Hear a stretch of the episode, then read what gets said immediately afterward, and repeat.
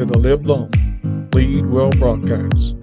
I'm Dr. Mark Jones, and today our lesson is entitled Do Just the Opposite. Stay tuned for today's broadcast.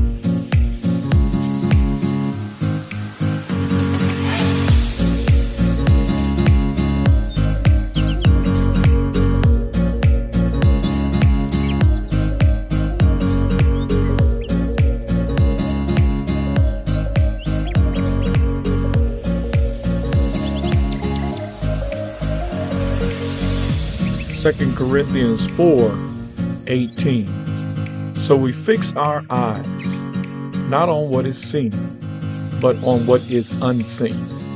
Since what is seen is temporary, but what is unseen is eternal.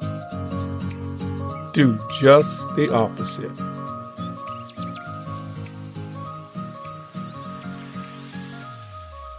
Welcome once again to the Live Long Lead Well broadcast. I'm Dr. Mark Jones, and I want to announce that distractions and temptations come in all shapes and sizes and forms, but you are not alone. We are all dealing with distractions, potential distractions. But what we must have is the wisdom to discern them and the resolve to not be moved by them. You know, anything that's vying for your attention is also seeking to guide you in a given direction. I'm going to say that again. Anything that's trying to get your attention is also trying to drive you in a given direction. So we got to follow the advice that we get from the Apostle Paul. Fix not your eyes on what is seen, but on what is unseen. Stay focused on the unseen essentials. Why could the enemy be trying so hard to distract you? What could be on the other side of the obstacles that you are facing? You know, what significant event in the realm of the spirit has garnered so much attention to your life? I want you to think about that and do just the opposite of what you are tempted to do. Do just the opposite of what you are inspired to focus upon. So I want you to write some keys down. First of all, if you are prompted to be afraid, choose courage. I'm going to say that again. If if the instinctive thing to do is to be afraid, choose courage. Courage does not mean that you're not being tempted to have fear. It means that you have resolved to persevere and lean into whatever the situation is anyway. Now, here's the second key. If you are prompted to respond in anger, choose a calm answer. There's a scripture that says a soft answer turns away wrath. So when you feel that anger boiling up, just remember, I get to choose a calmer more controlled, and level minded response.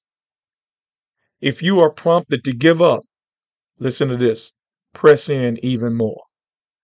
You see, there's something on the other side of your perseverance in this situation.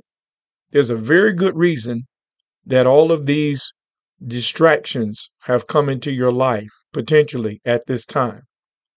Could it be that your purpose has ordained these distractions. Now, here's another key when you're inspired to complain, express gratitude instead. You don't have to just yield and say whatever comes to mind and allow it to come out of your mouth. Choose gratitude instead of complaining. If you're prompted to speak negatively, you know what you can choose to do? Rejoice, give thanks, and be a positive reporter. Just start rattling off everything that is going real, going right in your life. Start rattling off everything for which you should be appreciative. Choose not to speak negatively. Now, when you're inspired to hate, choose love. You know, the knee jerk reaction when something happens, and especially when it's malicious or when it's intentionally aimed at you, the knee jerk reaction, the instinctive reaction is to hate. But you understand when we choose love, one of the promises we have in 1 Corinthians 13 is that love never fails. I know sometimes love will make you think you're you're a pushover or uh, you're soft, but if you choose love, love always wins. Now, another thing is to understand that you can't choose the variables of life. There's so, so many things that are out of your control. But one thing that's always in your control is your response. And I encourage you to respond in such a way that helps you to maintain a quality existence. Why should you sour your own life with things that are beyond your control? Why should you get distracted to the place of despair? Why should you allow life to just so take advantage of you emotionally that you want to give up? Choose to respond in a way that aids in your well being. You can always do that. Now, one of the things I want you to take note of also is that things tend to bend in the direction of your confessions. I'm going to say that again. Things tend to bend in the direction of your confession. So use your words to sculpt your world. There's a scripture that says, Death and life is in the power of the tongue, and they that love it shall eat the fruit thereof.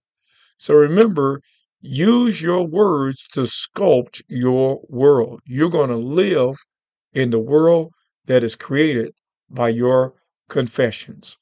And the last thing I want you to think about is this never allow yourself to become blinded by circumstances to the degree that you abandon your hope. Do just the opposite. Remember, these three abide faith, hope, and love. Faith, hope, and love.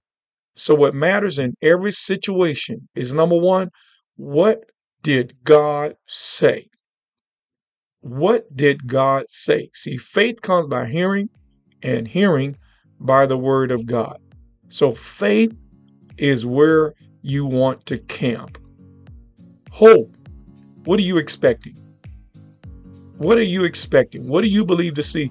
The psalmist said, I would have fainted had I not believed to see the goodness of the Lord in the land of the living. So keep your hope intact. And remember love. And love is the choice to remain in the posture of the giver. Love is always about allowing others to be the beneficiaries of your better self. Now, listen, I know this is a lot of information to take in, but I just want to encourage you to do just the opposite. Whatever you're feeling, if you're feeling like giving up, press in. Do just the opposite. Focus not on what is seen, but focus on the unseen essentials. Listen, I know you know somebody right now who needs to hear this word. I'm going to ask you to share it with them wherever they are. They could be out of state, they could be out of the country. Share it with them right now.